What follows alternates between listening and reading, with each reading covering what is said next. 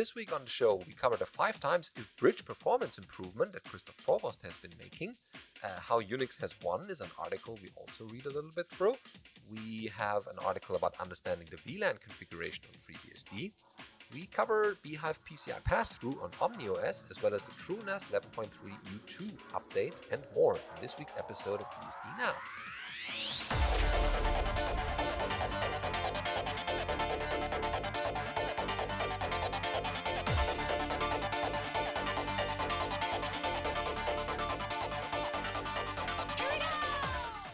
Now, episode 350, Speedy Bridges recorded on the 13th of May 2020.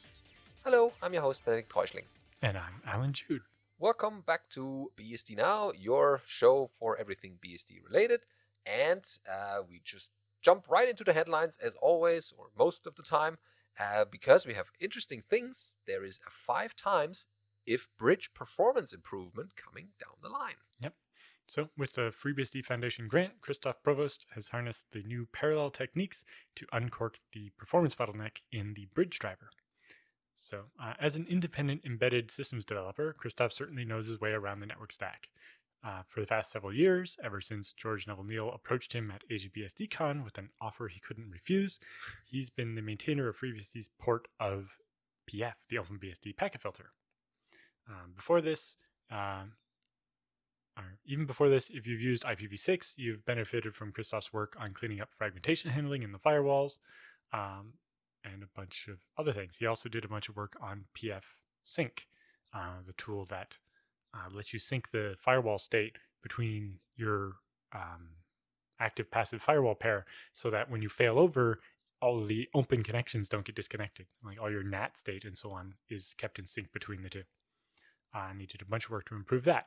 Uh, and as part of that, they also found that there were performance problems with the bridge driver, um, the tool that effectively turns a FreeBSD machine into a switch. Uh, and it's heavily used when, especially if you're using uh, vimage jails on FreeBSD or if you're using bhyve, it's most common to take either the E pair from a VNet jail or the tap device you get from bhyve or OpenVPN or WireGuard or anything like that, and then use the bridge driver to connect that to your real Ethernet so that uh, they can all be on the same network. So uh, the FreeBSD Foundation agreed to fund Kristof to work on IFBridge and make it better. So Kristof provided a detailed technical review of his work in the May and June issue of the FreeBSD Journal. Uh, for our purposes here, suffice to say that the current IFBridge implementation need uh, or contends heavily on a single lock called the bridge lock, which is a mutex or mutually exclusive lock. It's a way to ensure data integrity by only allowing one core of your machine to access the data at a time. Unfortunately, the if bridge implementation stops cores from doing the, um, the things a switch should do, like forwarding packets, when any core is writing to the bridge. This limits throughput to about 3.7 million packets per second, regardless of how many cores your system has. After iterating through some options, Kristof's ultimate solution uh, takes advantage of the new Epoch framework that was added in FreeBSD 13 through clever use of um, concurrency and the tools added to FreeBSD called Concurrency Kit, Epoch uh, allows the safe use of protected data structures without acquiring a lock, either a mutex or a reader write lock. So it doesn't have to be locked at all.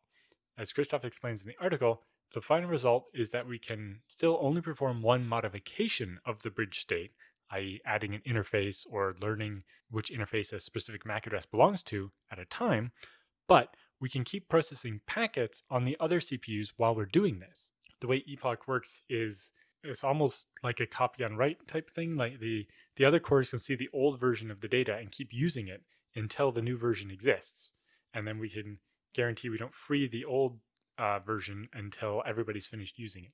It's basically a, a safe way to do kind of this slightly asynchronous update. Anyway, because we can now continue to process packets on the other CPUs while one CPU is modifying the bridge instead of you know as soon as anybody's modifying the bridge everybody else has to stop working um, this new if bridge implementation can forward 18.6 million packets per second uh, on the test machine for a more than 5x improvement in throughput mm-hmm. i need to update uh, my home nas to have this and see if my vms can now go a lot faster than they could before oh yeah So that's great improvement, definitely, by uh, using this uh, Epoch framework. Also, uh, Kristof live streamed some of his work on this, uh, and the videos of that over over on his Twitch profile, which I've linked in the show notes. So if you want to uh, get Kristof's beer recommendations and also watch him explain a little bit of how this works and how he developed it, he he streamed a couple of times now, I think, and the videos are up there in the archive, and you should check them out. hmm Yeah, and so this was done uh, with the FreeBSD Foundation grant, and uh, the money I think is well spent in this case. So thank you, Kristof, for this. And I guess there was more work coming down the line. He's not finished yet, but uh, the improvements yet are already uh, very exciting. Uh, then next we have uh, how Unix won in a blog post by Vivek Haldar. How Unix won. Unix has won in every conceivable way. And in true mythic style, it contains the seeds of its own eclipse. This is my subjective historical narrative of how that happened. Uh, I'm using the name Unix to include the entire family of operating systems descended from it uh, that have been heavily influenced by it, uh, which includes Linux, SunOS, Solaris, BSD, macOS 10, and many, many others. Uh, both major mobile operating systems, Android and iOS, have Unix roots. The billions of users dwarf those clunky things like laptops and desktops, but even there, Windows is only the non Unix viable operating system. Almost everything running server side in giant data centers is Linux. How did Unix win? Uh, so the bullet point first is um, I was uh, oh it was built by programmers for programmers. If you read the early papers describing Unix, there's a separate link to those. You will see how the key abstractions, the hierarchical file systems, for example, permissions, processes, interactive shells, pipes, have lasted conceptually unsullied for decades. That could only have happened if it exerted such a force field over geek minds that they propagated it. Then there's the majority of it written uh, not in assembly language but in C, a higher level language, hence making it portable. This enables relatively easy ports to a wide variety of hardware. A wide variety. a Wide, very wide. Uh, a freak historical accident as well. AT&T Labs, where it was developed, was forbidden under its antitrust settlement from commercializing products unrelated to its core develop, uh, telecom business. Uh, hence, Unix was licensed very cheaply to universities, including University of California at Berkeley, which subsequently built one of the most influential branches in the Unix family tree, BSD. Apparently, AT&T classified Unix as industrial waste for tax purposes when licensing it. Okay. Okay, that story I want to know more about. There's a there's a link there that I'm going to open and read later. that is kind of a yeah. and so Unix spread through academia, and those students spread it through corporations after they graduated. See, that's how it's done. Uh, it's a strategy that has been used by every major tech company. Only in this case, it was organic. So there's a bit more historical parts, uh, and then uh, how. So how and why would you uh, would we move past Unix? Unix, which got standardized into a POSIX spec, has accreted a tremendous amount of complexity over the decades. The POSIX spec is 3,000 pages long. Unix now has nearly 400 system calls, or for Linux. Uh, what started as a clean, pure, minimal, and elegant uh, set of system abstractions has become a complex beast. And there's a bit more about the ecosystem in various operating systems. Uh, the entire ecosystem in which an operating system exists is changing. Application level experiences are hermetic and make the underlying operating systems more or less irrelevant. Just look at Android or iOS or Chrome OS. Programming to a virtual machine, like the Java virtual machine, makes programmers much more invested in their PL than uh, the operating system itself. The above points, at, uh, as closing point, uh, they raise an interesting question. What does a modern operating system want? Look, for example, at Fuchsia, which is going in the direction. Fuchsia. That's all. Yeah, fuchsia is in the color. I learned that now. Okay, uh, which is going in the direction of a microkernel with capabilities that pushes most drivers and operating system services out to user space. These are ideas that have been floating in academic operating system research for decades, but could never gain real mainstream acceptance because of the high barrier to making a viable real world operating system. This is the effect Rob Pike was talking about in his Systems Research is Irrelevant talk, separate link here, uh, but the prior two trends are finally dislodging the iron grip of Unix, and operating systems are becoming interesting again. The point about the uh, kind of how operating systems are kind of being hidden behind the hermetically sealed application layer uh, really plays out in how almost everything is either in your web browser or it's an you know an Electron app, which is just an embedded a browser that runs one thing. Basically, using the browser as the operating system, and the browser then talks to your real operating system. I guess actually, so things like what did I just say it was called? Thing that Electron. Uh, Electron is basically the new Java. Hmm. Uh, it's it's the virtual runtime that you can write your application to, and then the browser takes care of running on the different operating systems. Uh, yeah, uh, time for the news round.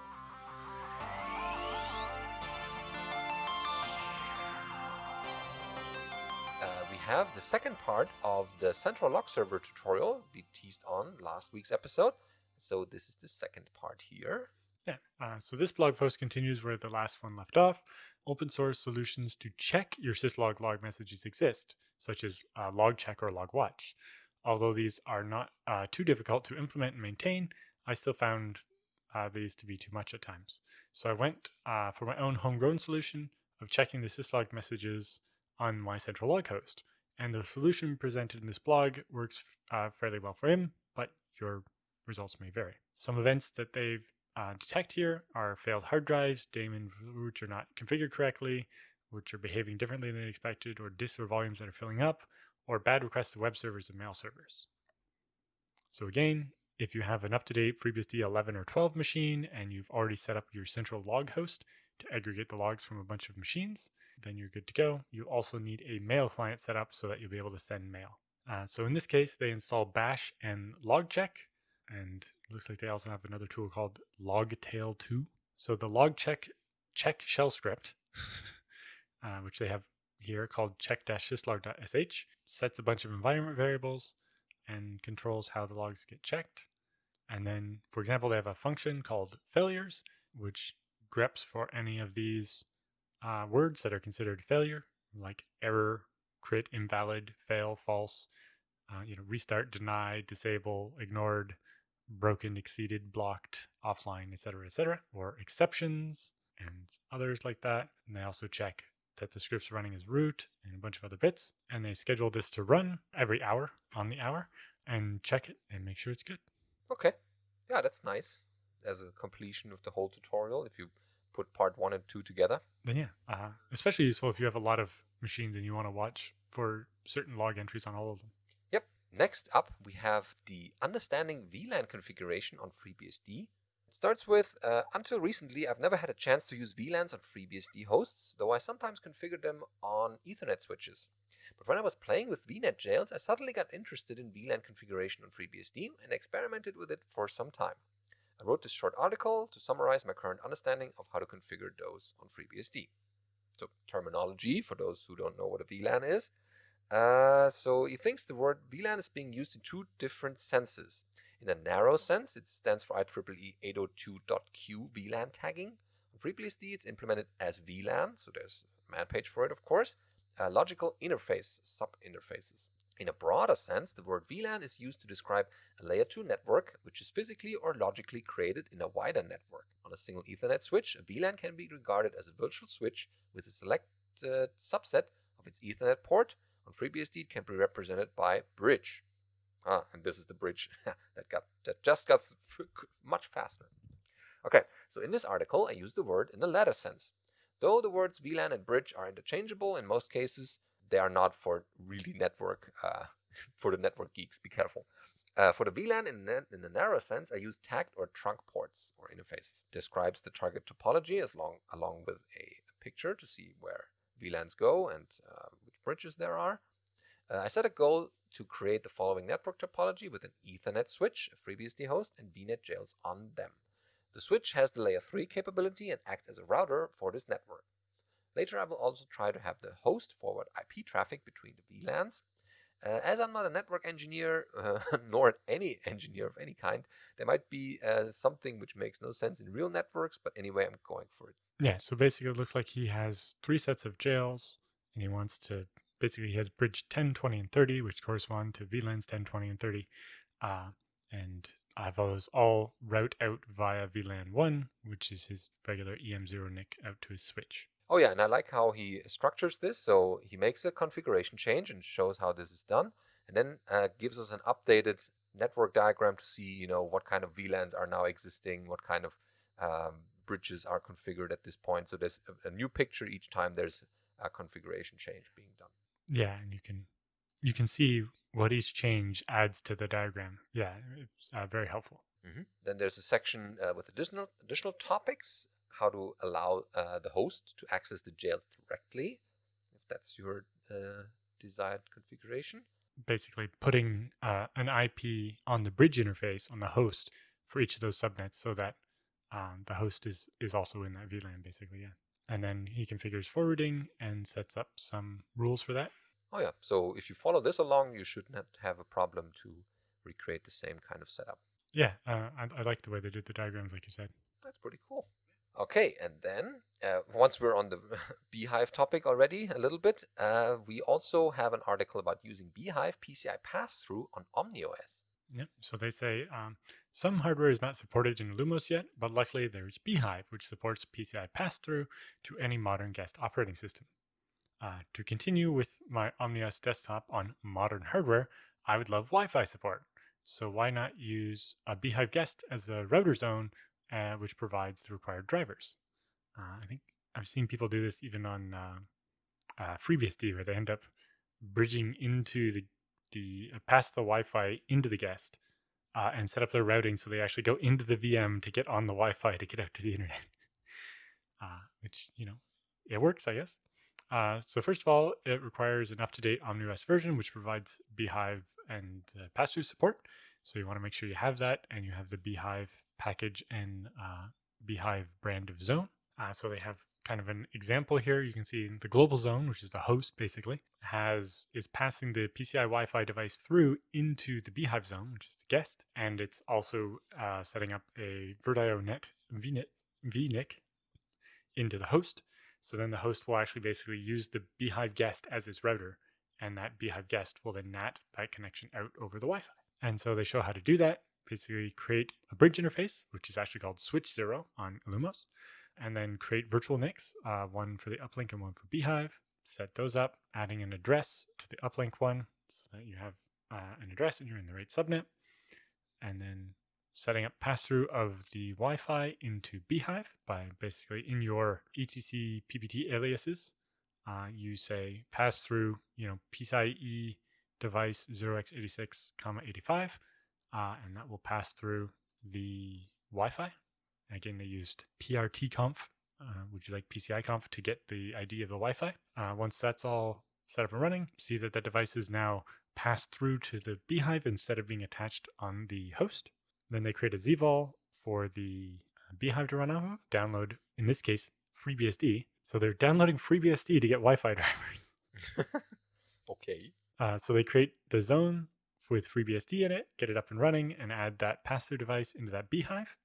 So now they'll have a bhyve running with that with FreeBSD in it, and they'll pass through the Wi-Fi into it, and then they configure that FreeBSD machine to be the NAT router for their Wi-Fi. So it actually includes at the end there the setup of loading the Wi Fi driver in FreeBSD and configuring PF to be your firewall and, and do the NAT for you. And so, yeah, mm-hmm. this is how to use FreeBSD to run your Wi Fi on your Illumos machine. Yeah, if it works, and it's uh, definitely a, an interesting use case. Yeah.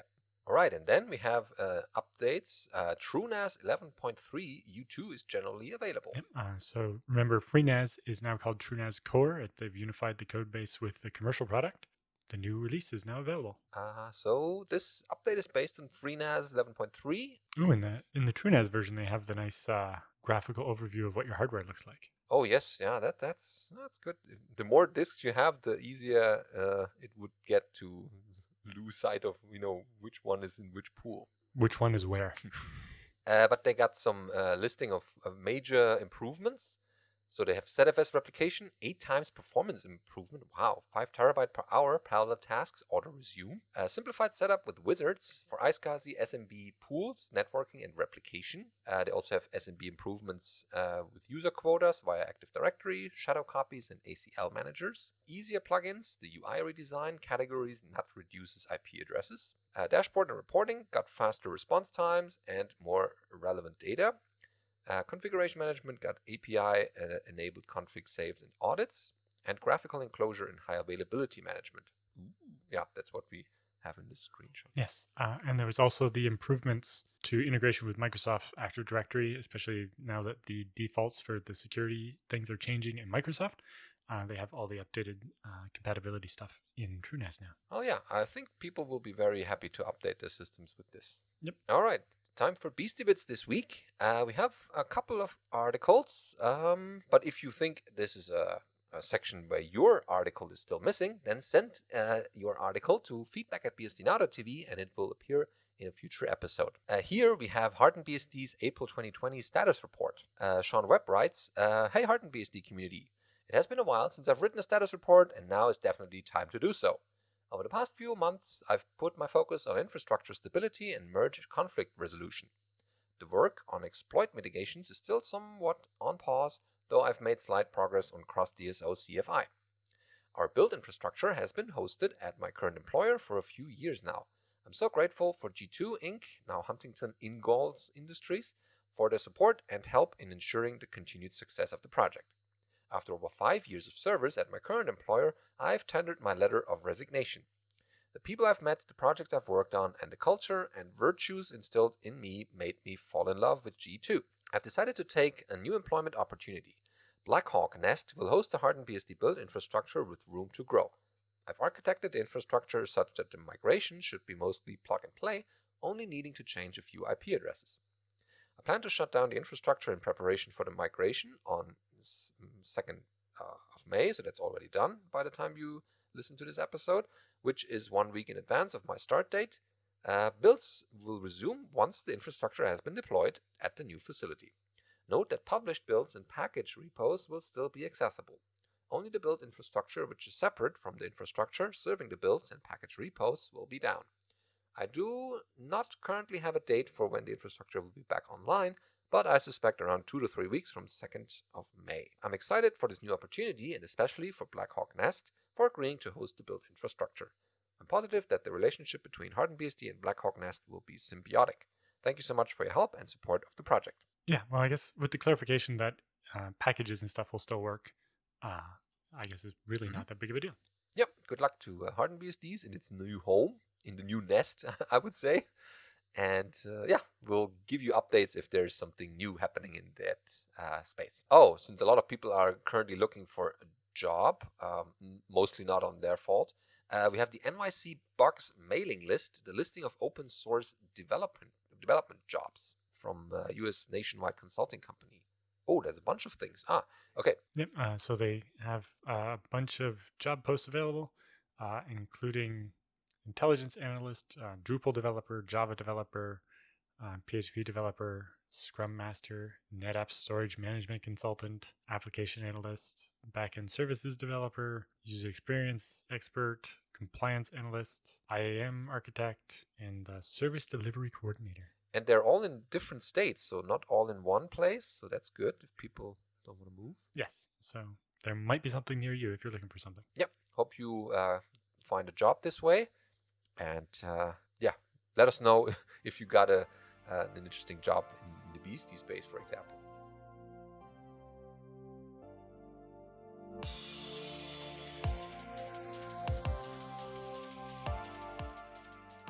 All right, uh, it's feedback and questions time, and this will be a very sad and uh, a boring section if you don't continue submit us questions or feedback to this part of the show. BSD, uh, BSD, yeah. BSD questions, of course, are um, our preferred thing, but you could also ask us ZFS and all the other things around computers. Uh, we try to answer those, and um, if not, then we'll open it up to the wider community. So send your question to feedback at bsdnow.tv, and then you will appear with your question in a future episode. Uh, Greg did this and has a Lenovo question, and we'll start with him. So Greg writes, Alan, Benedict, and JT, my impression is that a lot of BSD users have Lenovo laptops that might be true. Uh, Lenovo rated it critical issue since it seems to fix an issue that could brick your Thunderbolt port after 6 to 12 months of normal use. It seems to affect the uh, to most recent Lenovo laptops from the 2017 to 2019 uh, era. The problem was linked to a bad firmware update last year, which appears to wear out the Thunderbolt controller's SPI ROM that holds configuration. And here's the link to Lenovo's uh, website to get the fix. Yeah, that's good to know. Yeah, uh, slightly confusingly, I think uh, when we talked about this uh, a while back as well, uh, my laptop is not on the list, my X270, but other laptops of the same generation, like the T470 and T570, are. Even the ThinkPad 25th Anniversary Edition is. I don't think mine actually has Thunderbolt. It does have USB C, and they list USB C or Thunderbolt connectors might be the problem. So, yeah, I'm not sure if my laptop is actually uh, at risk for this or not. Yeah, we probably should probably check uh, for the firmware update page if there's something new in there and just apply it. Mm-hmm. See if things will not break after six to twelve months. Yep. So yeah, if you have uh, a modern Lenovo, you probably want to double check this list. Link in the show notes, and make sure you uh, your laptop's not going to suddenly brick itself uh, because it keeps overwriting its SPI flash. Yeah, which is kind of not what you want to have. And the firmware updates typically bring uh, a lot of other improvements and security fixes as well. So staying uh, up uh, up to date on this space is always uh, a good idea. Okay, so thanks, Craig, for this. And next up is Matt with a question or feedback about BSD packaging. Matt writes, "Hi all." On last week's show, you requested positive reasons to switch to BSD, so I thought I'd write in with one positive data point about the BSD community. Okay, let's hear it. I wrote an application I thought would be of use to others beyond myself, so I started to think about distro packaging. Ubuntu seems to have the largest mindshare these days, so I started the process of packaging it for Debian. If you've never tried to package something for Debian before, it's a little bit like being repeatedly told your princess is in another castle. While I was still in the midst of this, a stranger filed a curious bug report against my project in which they indicated their platform was FreeBSD. Uh, in investigating this, I realized they were in the process of packaging my application for FreeBSD. My application ended up being packaged and shipped in FreeBSD by this helpful stranger before I was even halfway through the Debian process. For me, this interaction really showcased the generosity and friendliness of the BSD community. Yeah, I'm glad Matt had such a good experience.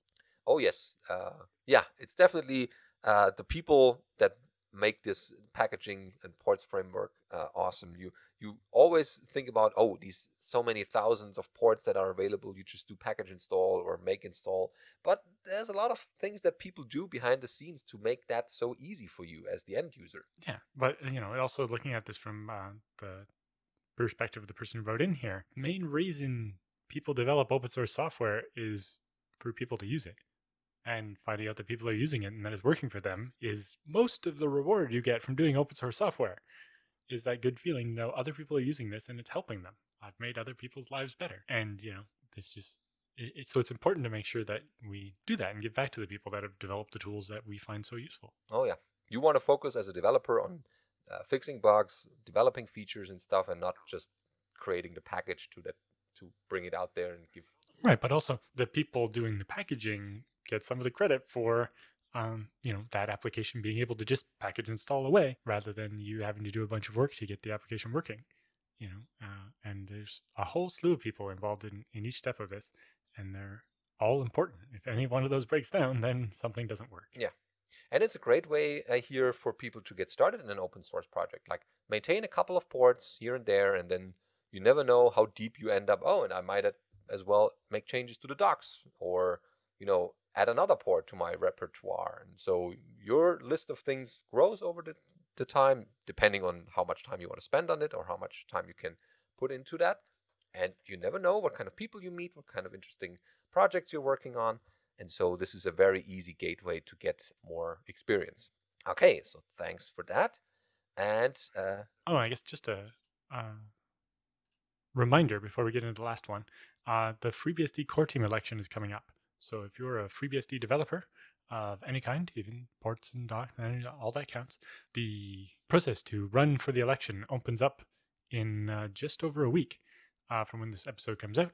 Uh, so start thinking about that. yeah, whether you are want to run for core or just want to vote, definitely check out the platform that we put up there. There should be an email already in your inbox about this. And uh, yeah, then we'll have Yes, on the developers list and make sure that you can log in and everything Yep. uh, before it starts so that I don't have a slew of people having trouble when uh, eh, the election is actually happening.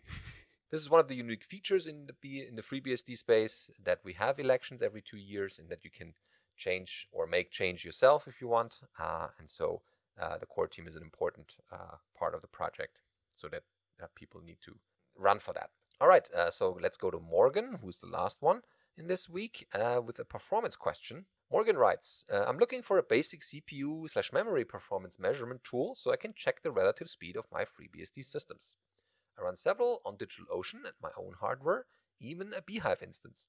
I like taking speed measurements before and after operating system and hardware upgrades to track variations in performance. For my purposes, the score doesn't need to be super scientific benchmark, just something that gives me a basic idea of a machine's speed. In the past, I turned to the old ubench tool for this. Uh, it runs for a few minutes and then outputs a single so uh, score for CPU and memory. It's great for this, but it takes a while and tends to crash, especially in bhyve.